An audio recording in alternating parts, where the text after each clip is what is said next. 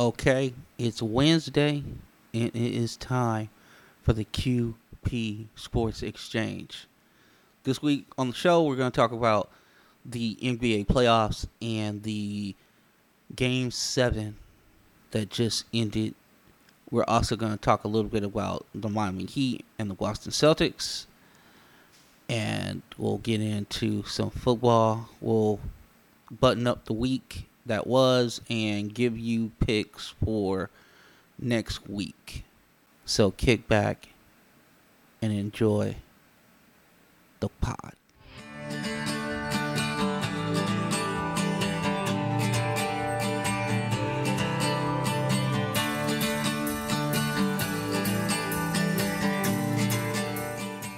All right, here we are.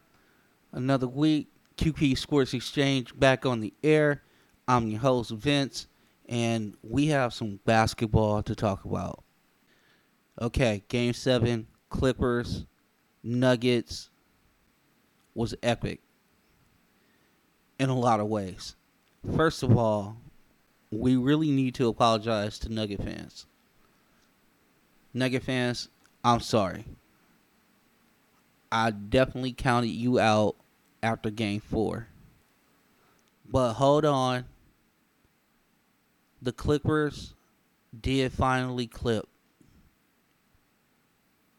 I mean, for sure, Kawhi Leonard thought in the summer of 2019 when he was stringing on LeBron James, all the while trying to do a backdoor deal to get PG 13 to the Clippers and then he would ultimately sign with the Clippers himself, and then kind of leaving LeBron to pick up scrap free agents and put a team together.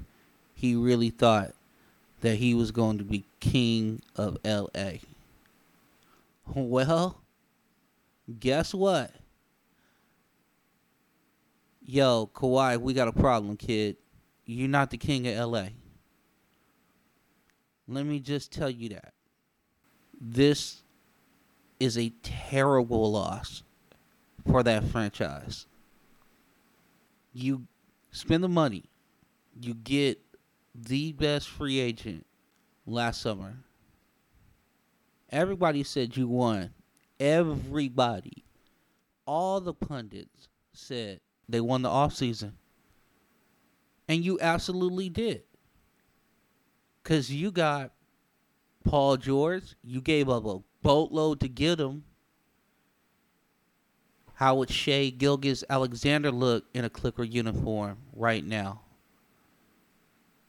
But Kawhi was like, yo, you get Paul George, I'm coming. And it happened. It was late night, Vegas Summer League. Everybody's Twitter started to blow up. Woj bombs were dropping left and right. PG 13 to the Clippers for like 18 million picks. Shai Gilgeous Alexander. Oh no, but also Kawhi Leonard has just signed with the Clippers as well. So all off season, the Clippers are now the favorite. In Vegas, they're the favorite to win. In the regular season, even though you didn't see them on the court together until pretty much late in the year before the pandemic hit. So, load management was in full effect, right? Kawhi was going to get his time off. Paul George was in and out of the lineup, and they just didn't have any consistency. So, we fast forward to the bubble. Okay, they're still the favorite. Vegas still has them as a heavy fa- favorite to win the NBA championship, which even on this podcast, the very first podcast, if I believe I am correct on that, I said that the Clippers are really deep. And then last week I I had a little thought. And I said they kind of remind me of the old Portland Trailblazers that were so deep, but they only had one ball lo and behold, did the Trailblazers show up of yesteryear? Because tonight was the night. Game 7 happened, and Denver Nugget fans, y'all can rise up. 104 89 was the final. So they come back from 3 1. The Nuggets did a bang up job. Now, we going to celebrate them in a second. We are going to celebrate the Nuggets and what they've accomplished and what they've accomplished in the last two series, by the way. But we're going to focus on Kawhi a little bit. Everybody was saying after his performance in last year's finals, he's the best player in the world. He's the best player in the world. He kind of reminds me of MJ. I heard those. I heard those things on sports radio. I heard those things on TV. That he has some Jordan in him. These are things that were said. Now, keep in mind, did Toronto win the championship? 100%. Shout out to the North. Remember that series and remember how it all went down. Durant hurt. Durant ends up coming back, getting hurt again. Tear the Achilles. Then Klay Thompson goes out with a knee injury, and Klay Thompson was cooking in that game before he left. So Kawhi Leonard has won a championship. Toronto gets their first championship. He bolts from Toronto to the Clippers as a kind of wink wink nod nod deal with the Clippers like listen, you get Paul George, you give me a second star and I will come. Now we're in game 7. Now, keep this also in mind. In the last two games, game 6 and game 7, the Clippers had leads of 19 and 16 points, respectively, and still ended up losing this series. That just can't happen. If you're the best player in the world or one of the top three to five best players in the world, you can't lose two games where you are up nice, I mean nice double digits. You can't.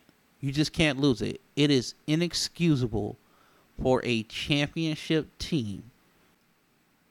And by all means, that was a championship team. And you got beat. And we'll break that down in a second. We got to give me a little room here. Because all I heard, because I live in LA, this is all I heard. Oh, this is a Clipper town oh, they're the best. We're the best team in the West. Oh, oh, the Staples Center is our house. This is the Clippers. Deep, talented, score a lot of points, can get points from a lot of places. These are all things that were said about the Clippers. And a lot of it was true. Lou Williams gets you 18 points a game off the bench, and he's not even the sixth man of the year because Montrezl Harrell is the sixth man of the year, who also plays for the Clippers. You got the two stars. You got a dog on defense in Pat Beverley. And somehow, some way, you get to a game six up by 19, end up losing that game. Okay, we'll come back in Game Seven, blow the doors off of them, and we'll go back to the we'll go to the Western Conference Finals. Nope, it never happens. Clippers were up in this game as well. Had a lead, huge lead, blew that. And then while they literally by four minutes to go in the third quarter, you could just tell that Denver was going to win that game. Whether it was just something in your in your bones. You just could see it.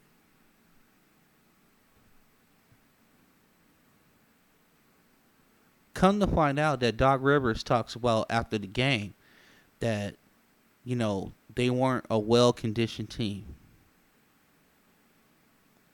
And guys were asking out of the fourth quarter after two or three minutes. You can't have that. You're going for a championship. You're first. Not even, this is not you redeeming yourself like a franchise that has won championships back in the day and now you're coming back to prominence. No, you never won one. You ne- this franchise, the Clipper franchise, was a joke for the longest period of time. Everybody knows the stories of Donald Sterling and his, let's just say, off color remarks about people of color and all his antics. And then back in the late 80s and, early 90s, all the injuries the Clippers had, it was just a snake bit, bit franchise. Now you get Doc Rivers and you build that team up, and then you had the the Blake Griffins and the CP3s of the world, and you couldn't get it done with them. Then you revamp the whole team. You build up your draft capital, you get set up, you have a pretty deep team, and then you seduce Kawhi Leonard to come to LA if you can go get a second star. By the way, that's the guy they chose, Paul George. Paul George, who wanted to be a Laker, and then basically Russ just mean mugged him and made him stay in Oklahoma City. And he signed a contract there. And then, like, what, year two? He's like, oh, yeah, I got to get out of here. Force a trade. Because somebody whispered in his ear and said, yo, let's go to LA do this thing, Clippers. And you blow two games with nice double digit leads. Paul George might not be that number two. He might not be about that life. Um, we're finding out that maybe it was too quick to crown Kawhi Leonard as the best player in basketball. That crown still might sit over in the other part of Staples. Well, right now, in the other part of the bubble. With that dude that wears 2 3 for the purple and gold. So the Clips lose game seven by 15 points. I don't know if you keep Doc Rivers at this point. I just I I don't know. I don't know what you do. Now we're to talk a little about about Denver, about the success that they had. First of all, you come back from Utah down 3-1. End up winning that series. Then you turn around and do it to the team that was actually favored to win the championship. This team is balling. Jamal Murray is killing people. 40 points tonight. He had a sick three. It was probably about 28, 29 footer falling away. It was just ridiculous. Jokic had a triple double and they got what they needed from everybody else. Kawhi Leonard is supposed to have playoff experience, and this is where all of the supposed edge to the Clippers went, right? They had Kawhi, who had championship experience. They had Paul George, who's been through the wars. You know, all these people, Lou Williams, everything, right? Kawhi Leonard in Game 7 shoots 6 for 22. Paul George shoots 4 of 16. And Lou Williams shoots 3 of 11. in the closeout game, game seven. That's not getting it done at all. They just outplayed them. It was kind of uncomfortable to watch towards the end. I mean, they were up by 20 for a second.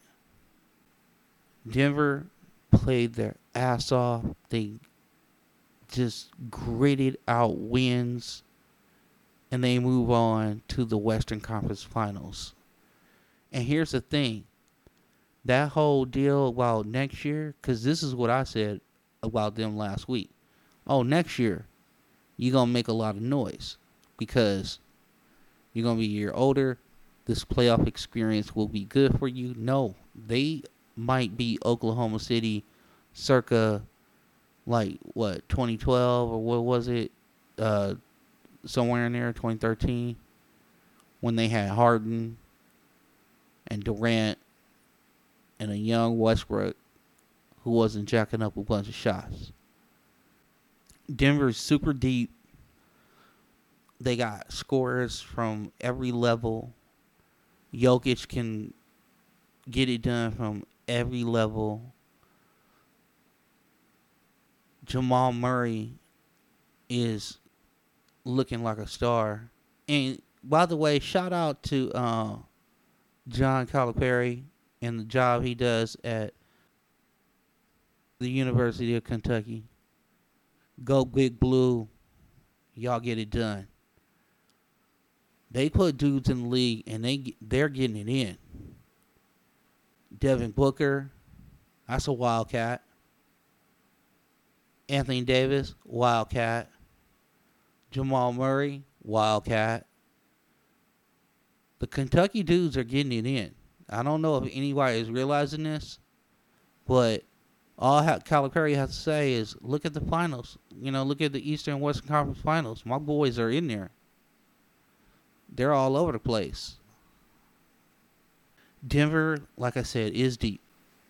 You know, I mean, they didn't really get a huge contribution from Gary Harris. They're getting it from a lot of places. So Jokic and Jamal Murray are carrying the load, but Millsap was giving them items. You know, Gary Harris really hasn't gotten together. Michael Porter Jr. is a star waiting to happen. The light does not look too bright for him in the playoffs. He looks like, okay, I know what I'm doing. I'm good. I'm just going to play ball. I'm going to hustle. I'm going to get rebounds. And I'm going to help my team any way I know how. So maybe the future is now.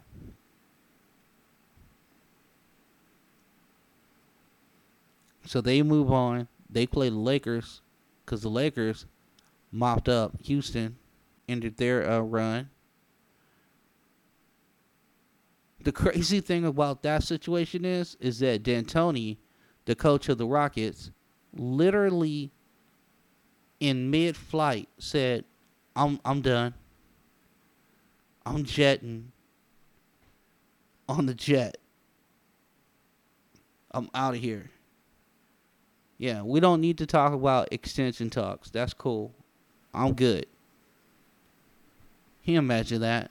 They're on the plane. Hard loss, 4 1. You know, you're assessing the situation. You got the general manager and like basketball operations guys in the back or in the front, you know, strategizing using all the all the number crunching because you know the Rockets. That's all they. That's all they deal with. Numbers, numbers, numbers, numbers, numbers, percentages. This, that, the other. Analytics. That's what they say. Analytics. They're an analytics-driven team. Not even like heavy analytics. They are all analytics. Everything is analytical for them. So you imagine they're all crunching numbers. How we could have beat the Lakers. And D'Antoni just strolls up and goes, Hey, bro, just so you know, another thing you can add to your shopping list is a head coach because I'm cool. I'm done. Y'all didn't want to give me a contract extension last year, made me a lame duck, and I still got your team to the second round playing tiny basketball. So, Houston, there is a problem. You are tiny. Your way, your style of basketball is not conducive to winning. And now you got all these parts that's probably not going to fit the coach that you're bringing in. So you're looking down the barrel of a hard rebuild, if not next year, the year after. But the Lakers are on, and now they know they're going to face Denver. So that's going to be an interesting series. I still like the Lakers winning. Denver, I know that I have doubted you, and I should not doubt you. And I honestly believe that you will give the Lakers all they want in this series. But the difference between the Lakers and the Clippers is that their two stars will come to play. You will not see 6 of 22 from LeBron James in a game 7. Nor will you see 4 of 16 from Anthony Davis in a game 7. So, what they're going to have to do is hope that the role players for the Lakers do not shoot, especially the way they shot in game 5 of the closeout game that they had with the Houston Rockets. Cause see that LA team knows how to close. That LA team knows how to step on somebody's neck and then just go ahead and, and end it. The Clippers championship championship DNA is not bought. And you can't trade for it. It can only be a culture situation and that comes from the coach and your top guys. And when you know that your your, your top dude is gonna sit out 18 games a year for load management, because he's like regular season not super important, but the postseason is. That's a terrible look for the rest of your franchise. And again, especially since you have not won anything. I can see if you're the Lakers or the Celtics, hell, even the San Antonio Spurs with all their success, you know, recently within the last 20 years. But you're the Los Angeles Clippers. You're trying to start a legacy. You're trying to build a foundation. And this was it. This was this was a year for you. I'm not saying that you will not have a chance again, but everything played out perfectly. You were even talking Clippers that your home games feel like a road game because of all the Laker fans. That was eliminated for you because you were playing in the bubble.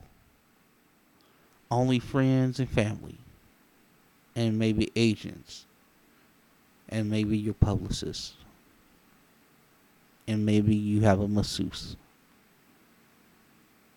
as long as you're not sleeping with one of the COVID uh, people, COVID testing people. Shout out to Danuel House of the Houston Rockets, bro. Way to get get after it in the bubble. So my man Danuel House in the middle of a second round playoff series where everybody thought that small ball against the Lakers was going to be problematic for the Lakers.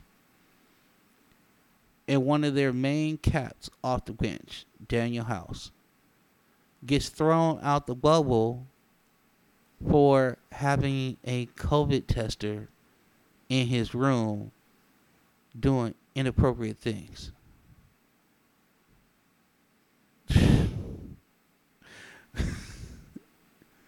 You can't make this stuff up. You really can't. And it's just it's amazing to me that you can't hold it together.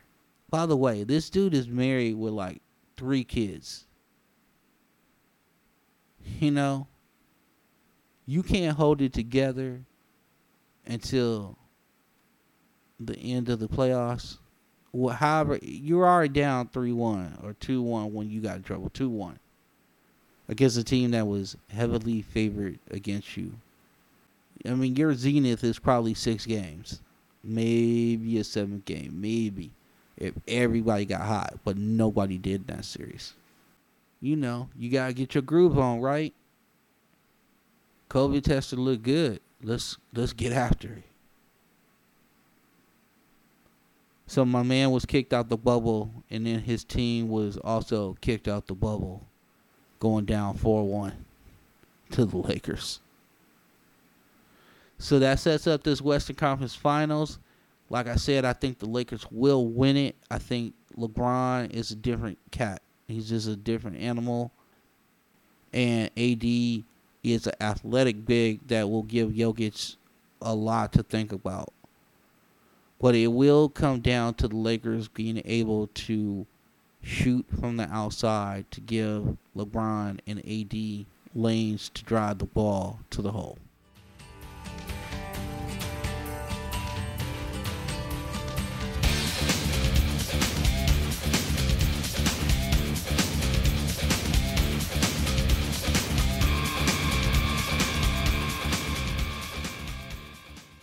Now the Eastern Conference is a whole other different ball game.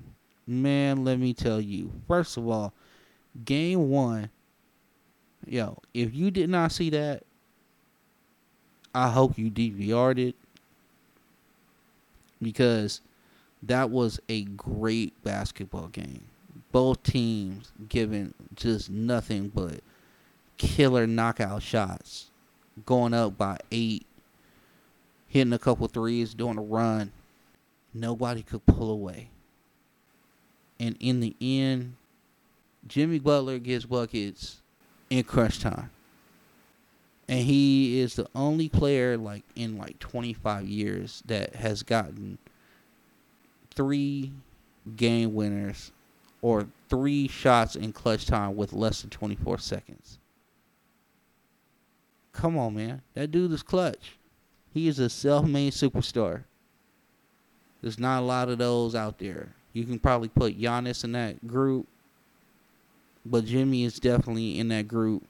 And that dude just works hard. He works hard.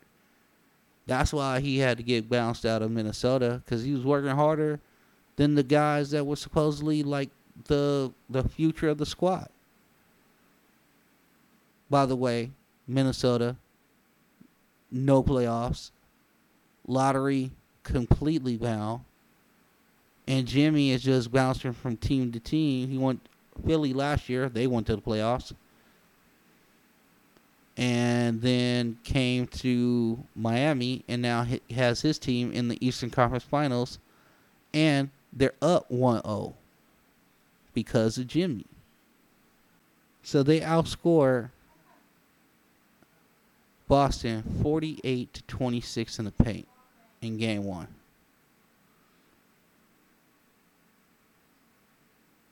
No, I'm not burying Lee. We about to get to it.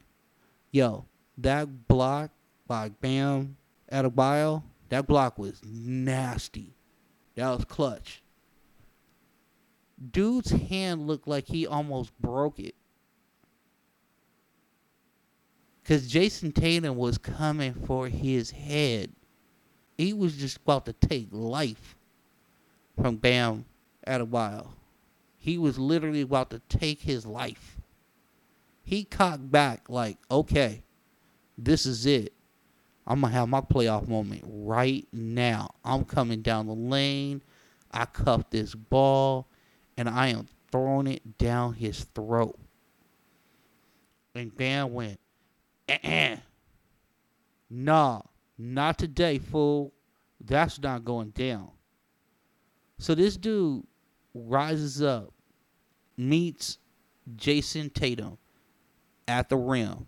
And Jayson's like, yo, you about to get this work because this is coming down. And Bam was like, hey, man, I'm built different to the point where it literally looked like it broke his hand because his wrist, his wrist just went way back. And he stuffed him at the rim and took his soul. I know Jayson Tatum will not sleep at all tonight. Jayson Tatum is probably walking the floor of his hotel room. You know what? Let me break this down for you. This is Jayson Tatum right now. He's walking the floor of his hotel room trying to figure out what went wrong. How did he block that? Didn't I come hard to the hole? There might be some drinks tonight for Jayson Tatum. you might have to get that dude out the corner of his hotel room. Hopefully, he's not in the fetal position. Because that's the type of thing that'll give a dude nightmares. You imagine game two, Jayson's going to the hole again. He has a flashback from game one. So he has like PTSD from Eastern Conference Finals basketball. Sorry, we're gonna have to put Tatum on the injured reserve list for PTSD. He just hasn't gotten over that Bam Adebayo block. Yeah, that was uh, super crazy, but that's what Miami's been doing the whole time. I picked Boston to win this series. I'll still stay with them right now, even though that loss was terrible. I mean, it wasn't a bad loss in the sense of they didn't do they didn't do enough to win. It was an incredible play that that gave Miami the win. So shout out to Miami. Shout out to the Heat. And shout out to the Godfather, Pat Riley, who finds a way to just put teams together that are successful. Yo, New York Knicks, Washington Wizards. That's the type of player personnel guy you need. Pat Riley is a genius.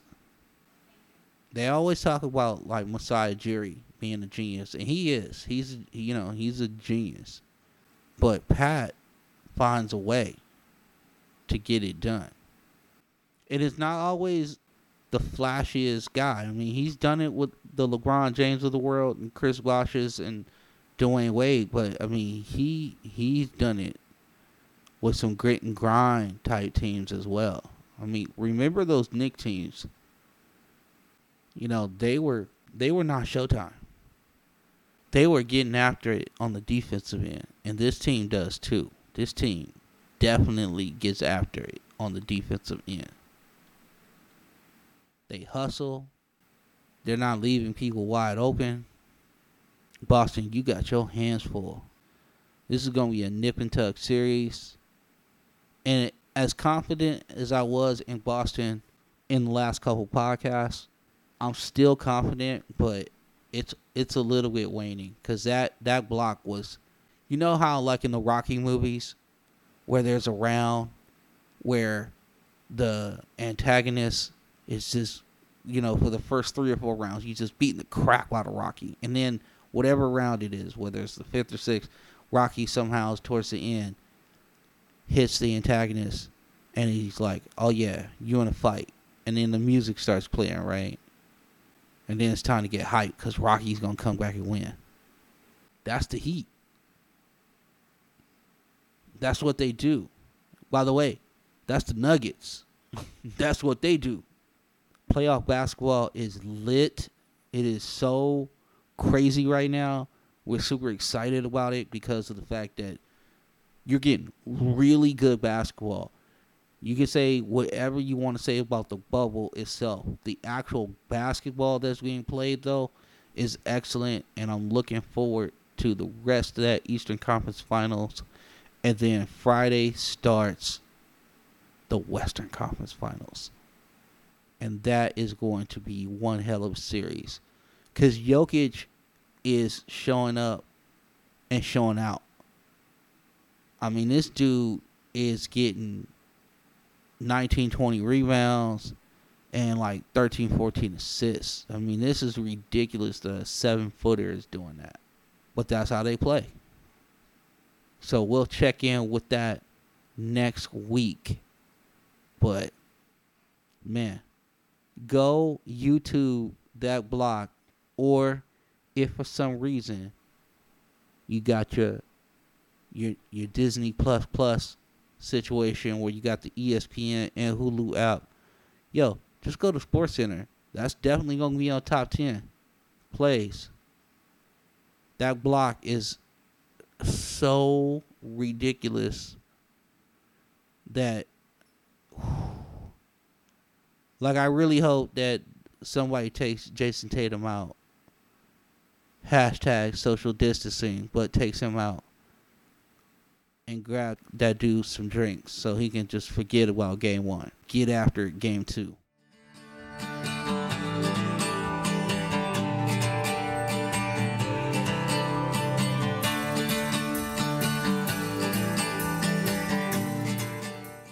So we're gonna have some final thoughts on the football weekend that just passed, and then we're gonna move on to the picks for this week. Couple things that struck me when I was watching the games on Sunday. Uh, first of all, Dallas, you might have an issue. I thought the play calling looked very familiar. It looked very Jason Garrett esque. So Mike McCarthy um, will have to make some adjustments as well. The one thing that was absolutely clear is that the Dallas Cowboys need to get a right tackle because the right tackle is going to get Dak Prescott killed. That dude, they were taking turns, the Rams, coming in from that side. Like, oh yeah, let's go. Let's go get him. Not a great day for Dak not a great day for the coaching staff and somebody needs to go and dig up like Nate Newton or Larry Allen or anybody who can play the tackle position. What's his name? Steele, he was not good at all. He looked super ill prepared, and the loss of Collins looks huge right now for Dallas. Aaron Rodgers sticks it to Green Bay management again. That guy just said, you know what? You keep on drafting first round quarterbacks and not get me help. Not provide me with weapons that other lesser quarterbacks in this league have that make them even look better. Could you imagine if I had weapons could you imagine if Aaron Rodgers had the weapons that Dak Prescott had? Like you take Aaron Rodgers and you put him on Dallas. They're literally looking like Kansas City because they got everything too. So he went 32 of 44 for 364 yards and four touchdowns against Minnesota. So stick that in your pipe, Green Bay management drafting first round quarterbacks. How disrespectful of you. Disrespectful. Couple more years, right? At least. Just give them weapons. Just, you know, hook the old man up. Nope. Not Green Bay. I remember that pod a couple weeks ago talking about Aaron Rodgers on draft day. If you haven't heard that one, go back and listen in the archive. It's classic. So Kirk Cousins also played in that game. And Kirk Cousins was a 19 of 25, 259 yards, and two TDs. Here's my problem, right? Kirk Cousins, it looked the numbers look okay. You know, nothing to write home about, but you know, nothing terrible. But he's not Aaron Rodgers. He doesn't elevate teams. And then you trade his his number one option to Buffalo. He's not the guy that can take average wide receivers and make them great. That's Aaron Rodgers' gig. That's his pay scale. Oh wait, Kirk Cousins makes almost as much as Aaron Rodgers. I forgot. That's also a uh, pod. The first, actually, the first pod has that rant about quarterbacks and why do we pay them just because their contract is up. I still don't get that, and somebody can tweet at me and Instagram me and let me know why that is because it makes no sense to me whatsoever that guys who are mediocre are getting paid 33 and 34 million dollars a year. And on to Carson Wentz. Philadelphia, shame on you. Shame on you for losing to Washington. Shame on you. That is absolutely unacceptable. Carson Wentz running for his life, eight sacks. I know it wasn't all on the offensive line. I get it. He scrambles, he's trying to make plays, and he runs into sacks. But eight, the loss of Lane Johnson looks very huge right now in Philadelphia. They're going to need to get it together. I still have them winning that division, but that performance on Sunday is inexcusable for a team that has the the aspirations that they do. Newsflash, Kansas City is good. I mean, they look great. They looked like what I thought they would look like. That was a, literally the last pod, the AFC West and NFC West pod had that preview. Kansas City looked great. By the way, they have another weapon. Clyde Edwards Helaire looked every bit the first round draft pick that he is. That dude is fast. So he goes along with the other fast people on that team, and now it's a complete track meet. You're going to have to score with Kansas City this year. Unless they have injury, you're going to have to seriously score with them. They can beat you with the running game. Now, I mean, 138 yards for CEH. Right out the box. Boom. Thursday Night Football, first game. All eyes on us. No problem. I played at LSU. No big deal. 90,000 strong. Go Tigers. I see you, Baton Rouge. I know how y'all spell go. But yeah, he looked great. And Mahomes, not resting on the laurels much, right? A half a billion dollars, 24 32, a respectable 211 yards and three touchdowns.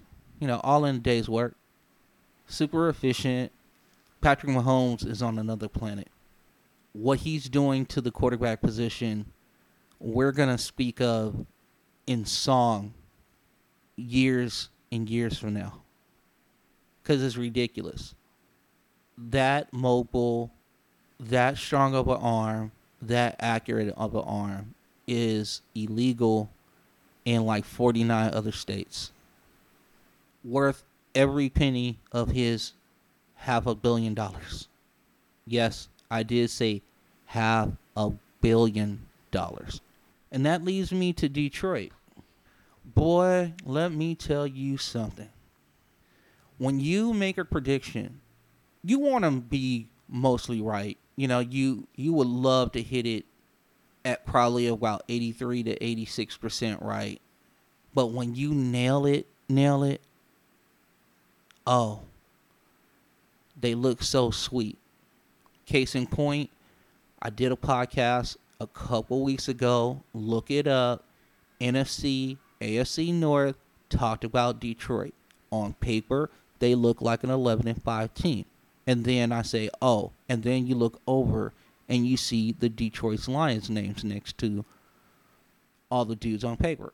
They didn't disappoint at all. You go into the fourth quarter with a 23 to 6 lead against Chicago. Okay, this is not Patrick Mahomes in Kansas City, nor is this Dak in Dallas, if they got everything cooking, or New Orleans with all their weapons, right? This is the Chicago Bears. Where did they struggle last year? At the quarterback position, the offense was stagnant. So for three quarters, it looked like the same old Bears. And we would have been potting about that. But no, the Detroit Lions showed up. They they sure did, boy. If you had Detroit choking away a 17 point lead on your bingo card, go ahead and blot that out. One thing off your NFL bingo list this year. Ding ding. Just like the Clippers clip, the Lions are going to lie. Boy, 21 unanswered. They made Trubisky look like Johnny Unitas or or John Elway like way back in the day. And it was just mistake, penalty, not converting on third down, not getting off the field when they had long Chicago had third and sevens. I mean, it was just everything that you could have asked for in the Lions choking. You got it. So like when you go see a movie and it's everything that you wanted it, enough action, enough suspense, clever wordplay, all that, and you just leave the theater super satisfied. If you know the Lions at all and they're choking aptitude, this game was for you. You saw exactly what you needed to see. Matt Patricia is going to have to get it together. Stafford is going to have to be better. And by the way, they're going to have to run the football. And I did not really believe it that Adrian Peterson is going to be the leading rusher for the Detroit Lions. But that makes sense, right? Not the running back out of Georgia who's super young, athletic. Going to have Adrian Peterson. So we'll see how all that goes. Detroit, I think you still can salvage your season. I think you can still be a playoff team if you get your act together, but that opening performance does not bode well. Okay, this week we got a new feature. What we're going to do is we're going to pick the games and we're going to pick it by the point spread. Some of the games I'll let you know to kind of stay away from. Some games I'll say, go ahead, book it. Get your bookie online, your online gambling situation, shorty from down the street, the barbershop, whoever you have to hook up with to get your paper on. These are what we're looking at. So what we're also going to do is we're going to make sure the pod drops on Wednesday. I know I was saying Monday, but we just looked at it as a staff, you know, because we have a vast staff at here at QP Sports Exchange. All the producers are in on it.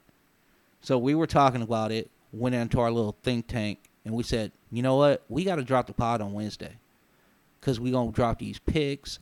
It's still in the middle of the week where stuff is not so old from week one, and we don't have to hit on a bunch of it.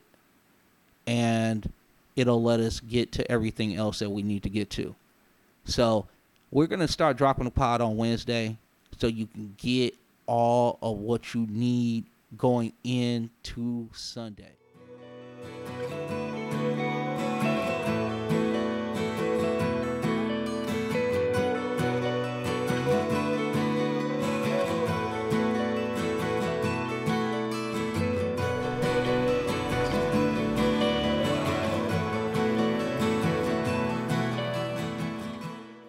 First game, right off the bat, we got the Cincinnati Bengals going to Cleveland for Thursday night football. Battle of first overall picks. Battle Ohio. I see you, Ohio. So the Browns are favored by six points. So let's get this real straight. They look like trash. Now, Baltimore will make people look like trash, but I'm hoping that Baker and his head coach get on the same page because he has maybe another two weeks until Odell Beckham Jr. melts completely down. So they got to get it together. They got to right that ship. All the cliches. But Joe Burrow looked good. Took the loss against the Chargers. Should have won that. Actually, he took the blame for that loss. He took the blame for that L. That was a man's situation. I still think that the Bengals will keep that close. It's a division game. One, two. Burrows doesn't look like he's super confused by defenses, and I don't see anything special about Cleveland's. Now that could be Lamar Jackson making everybody look stupid, but I think this game is going to be a little closer than the six. So what I would say is that Joe Burrow has a pretty good game. Baker has a decent game. And we look at a 27-23 score. Cleveland wins. Go dog pound. Get your first W of the year. Bengals, you're just getting your quarterback some experience. Don't worry about it. Okay, so now to Sunday games. We're looking at the Falcons going to Dallas, traveling to Dallas.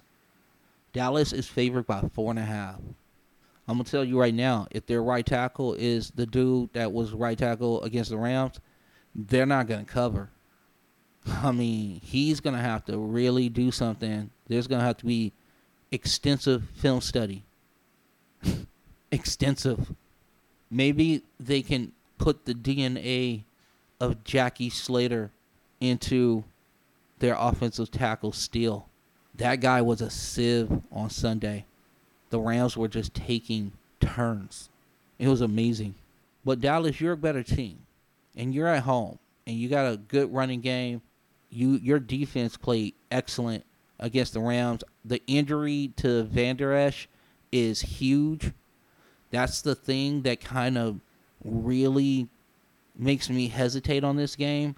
I would tell you if you're going, if you we're gonna bet, bet this game, I probably would stay off of it just because of you don't know what the adjustments are, are going to be with the Cowboys this year. This year, and know how they're going to deal with the Vander Esch injury and what's going on at right, right tackle. So, I would maybe stay away from this game. I think Dallas should win by four and a half. I think they should definitely win 21 20 or 27 21.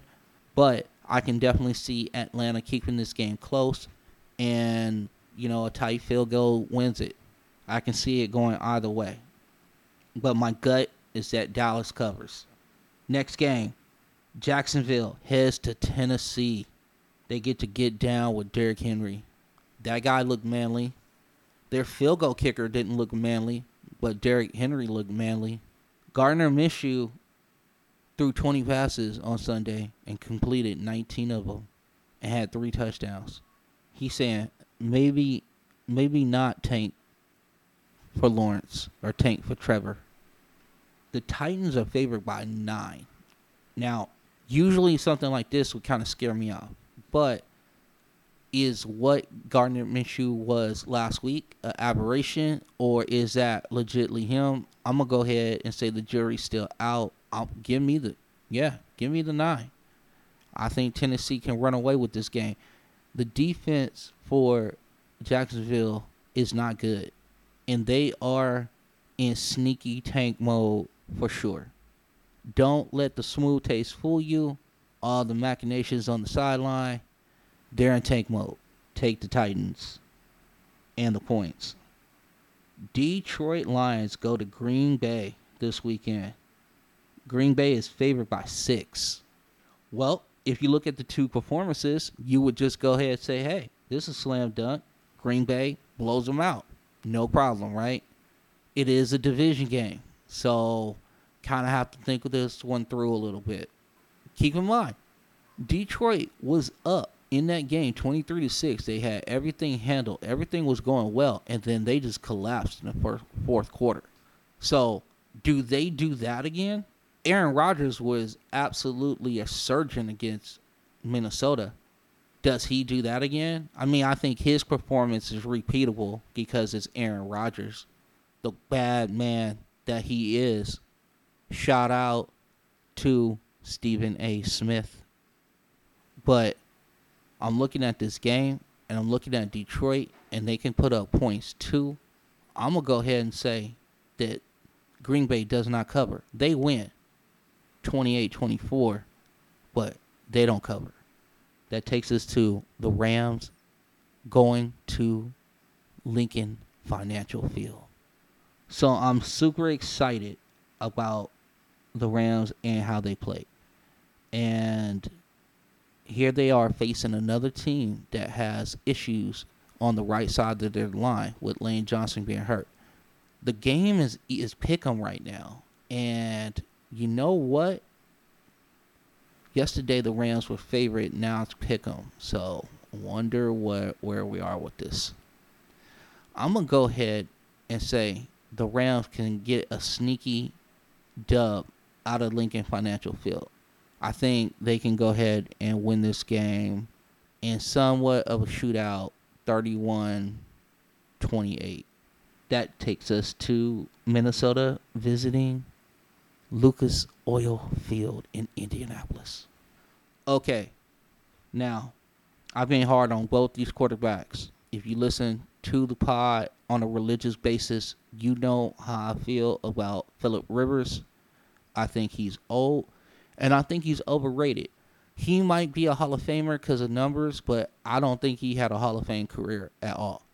And I thought he was he was that guy that could get you to the playoffs, but they were never ever going to do damage because he could play you into a game, but he can play you out of a game with interceptions and mishandling the football. Now the Vikings, they got game manager Kurt, Captain Kirk Cousins. You like that? Yeah, that Kirk Cousins. I'm all over this cat too. I think that he's a mediocre quarterback and he needs everything around him. That being said, Indy is only favored by three. I'm gonna go ahead and say Indy is gonna cover, simply because of the fact that I think they need the W after that horrendous loss, and two, I'm not, I'm not sold on Cousins, so I'll go ahead and say Indy, 34, 24, and now we get to Kansas City, travels to SoFi, and battles the Chargers. First of all, I wish there were fans in the stand, so it would be a sea of red, because the Chargers have no fans here. Poor Chargers. You should have stayed in San Diego. Spanos, I know you wanted the money. You should have stayed in San Diego. You should have kept it classy in San Diego. But the Chiefs are coming to town, and I'm gonna tell you right now, that's a buzzsaw waiting to happen. They're favored though by eight and a half points. That's a big spread when it comes to a division rival. Usually, I tell you to back away from those. Not this time. Oh, yeah, two touchdowns. Patrick Mahomes, at least, right? I'm thinking 35 21. I don't think Tyrod Taylor is keeping up with Patrick Mahomes. There is a distinct quarterback advantage, advantage Kansas, Kansas City. You know how they say in tennis, advantage Lindell, advantage Miss Williams. Well, advantage Mr. Mahomes. 35 21 as Kansas City makes SoFi their home. Now we go to an intriguing game. Baltimore is traveling to Houston. Now, Houston played super shitty in the first game, and their wide receiver situation looks terrible. And by the way, the dude that they traded, who is so awesome, D. Hopkins, had a phenomenal game in the Cardinals San Francisco game. 14 catches. You think that the Texans, you think D Watson, Deshaun Watson needed D Hop in that first game against Kansas City? They get the Ravens. Now, I would be scared right now. If I didn't know what I knew about this division, I'd be super scared because I think Tennessee, I mean, I think the Texans are going to be 0 2 after this. I just don't know if, the Ravens are going to cover. I'm a little worried about that number. This is one I would stay away from if I was really betting, but my my hunch is is that this game a little bit closer than we think. I think it's a high scoring affair. I think it ends up being like 37-31 and the Ravens taking it home. Now the 49ers go to the Jets as well. So, they're looking at a situation where they look terrible against Buffalo. Terrible. Josh Allen looked like a real quarterback, and maybe he is. So, Bills Mafia, don't hate on your boy. 49ers should be angry, and they should be upset, and they should win this game. I don't think they're going to cover at all. I think this is going to be one of those games where it turns out to be, you know, 24 20, but they should win. Bills Mafia, stand up. You get the Dolphins. Congratulations. Fitzmagic, you get to go down to the to the place that Fitzpatrick made famous. Bills look awesome against the Jets, and I think they should eat up on the weak AFC East. They're only favored by five and a half. That's because that Flores on the other side is a really good coach, and he will have his guys prepared.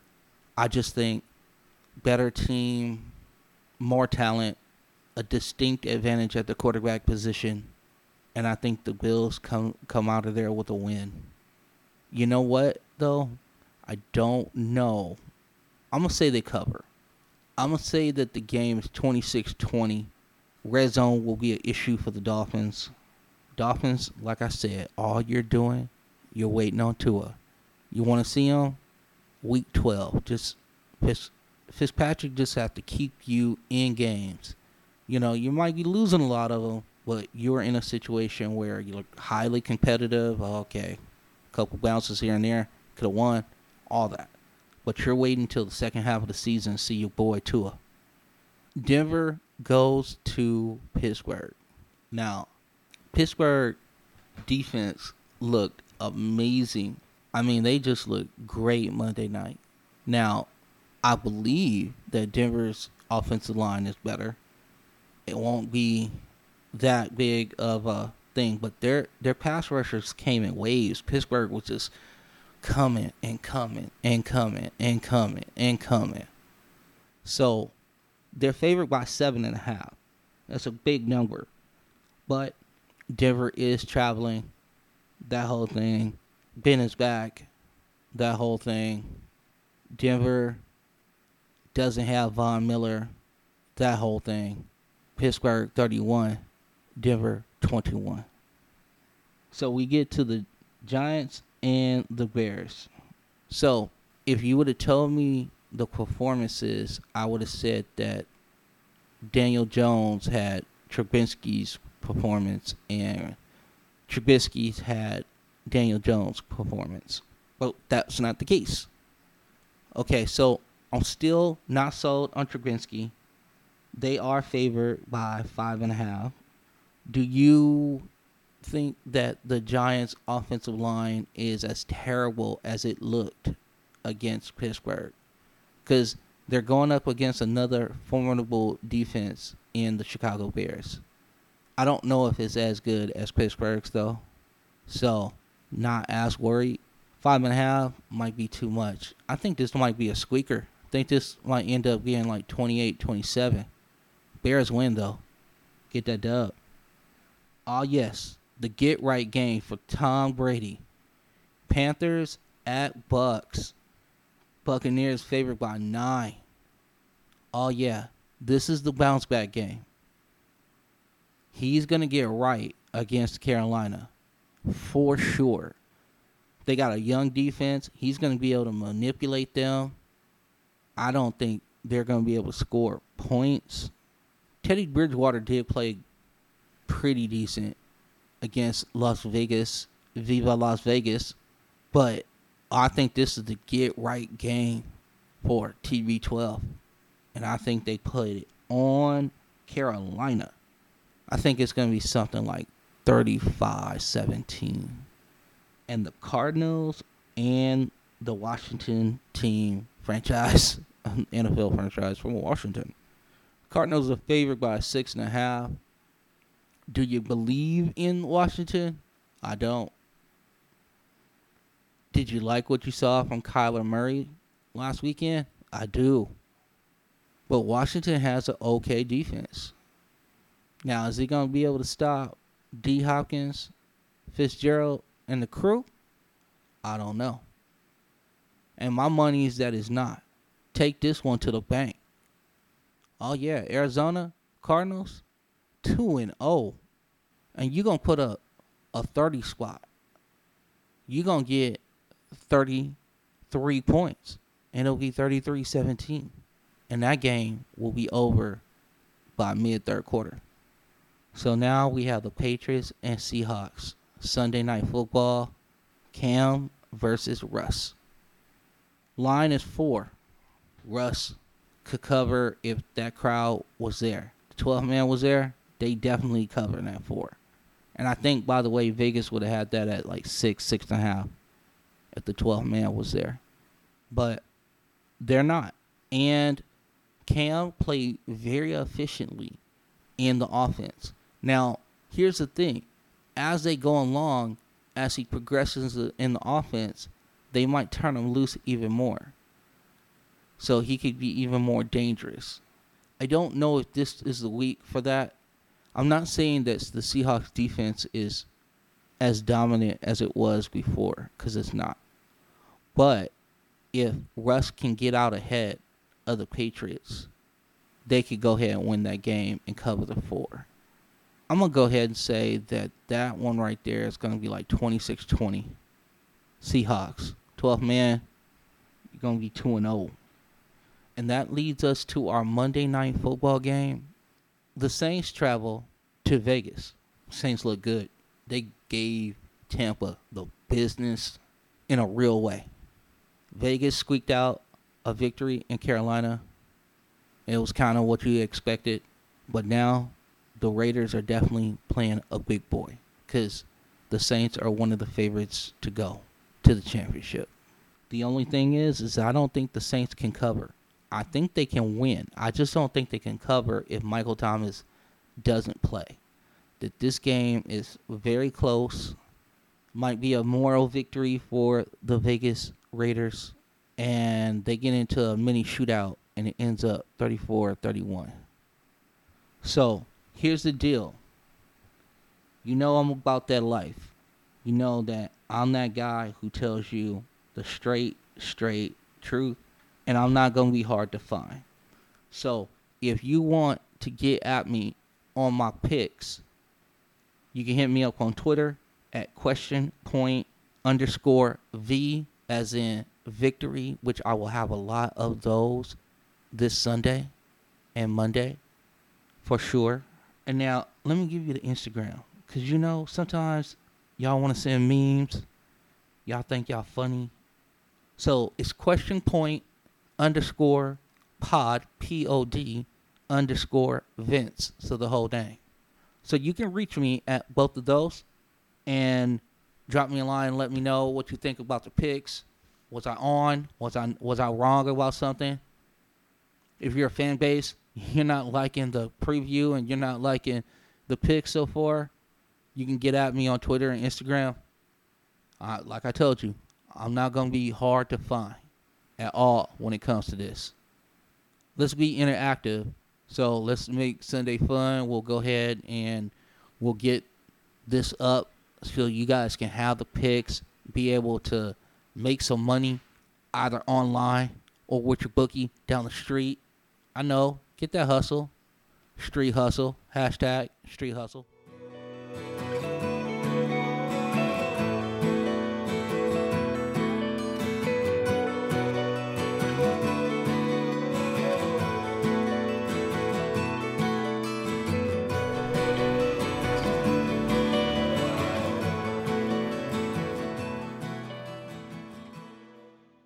Big Ten is going to play football. I repeat, the Big Ten is going to play football and it's going to start in late October, around the 23rd of October. It's going to be an eight game schedule, so it's going to be truncated from 10. they made that adjustment, but Ohio State finally put the pressure on the rest of the Big Ten and got to play. This has Ohio State written all over this. They were like, How dare you stop our chances from winning the national championship? They were mad at Illinois and Iowa and Wisconsin. How dare you guys try to hold us back from winning a national championship? But yep, they approved it today. So the Big Ten joins the SEC, the ACC, and the Big 12 in playing football. So that means they can go ahead and start weaving their way into the top 25 and all of that. We're waiting on one more conference. That's the Pac 12. So some of the USC Trojans have wrote the governor talking about let us play. Oregon's flipped out. They're upset. They're not playing. So we'll see what the Pac 12 does. By the way, Larry Scott, Pac 12 commissioner, you're on the clock. You better get this figured out, bro, because all the other conferences did. Get your protocols in place. Stop playing around. You already screwed up the television contract. You already screwed up like them getting on national games. You've already messed this up enough. So what you need to do now is get with your think tank. You need to go ahead and get some standard operating procedures put in, and you need to get some protocols and start and get the Pac 12 playing football because if you guys don't play and everybody else does, your recruiting for the next two years is going to absolutely suck. Oregon and UCLA and USC are having a hard enough time recruiting with the big boys of the SEC and the Big Ten anyway, and Texas and Oklahoma and Clemson. But this is ridiculous. Larry Scott, get your crap together and make it happen. Yeah, but I just want to bring you guys some of that college football news. I know Big Ten country is excited. Oh, Penn State, I didn't forget about you. I know you want to play. I know Coach Franklin got those guys ready. So, all right, guys, that's going to wrap it up. QP Sports Exchange for this week. We're going to go ahead and we're going to move the pod to Wednesdays. That will get you the picks and we'll still be able to hit some football and it'll still be kind of relative to what happened last weekend. So we're moving the pod. So look for it on Wednesday. This is going to drop today and you're going to get it. All right. You guys have a great week. Yeah.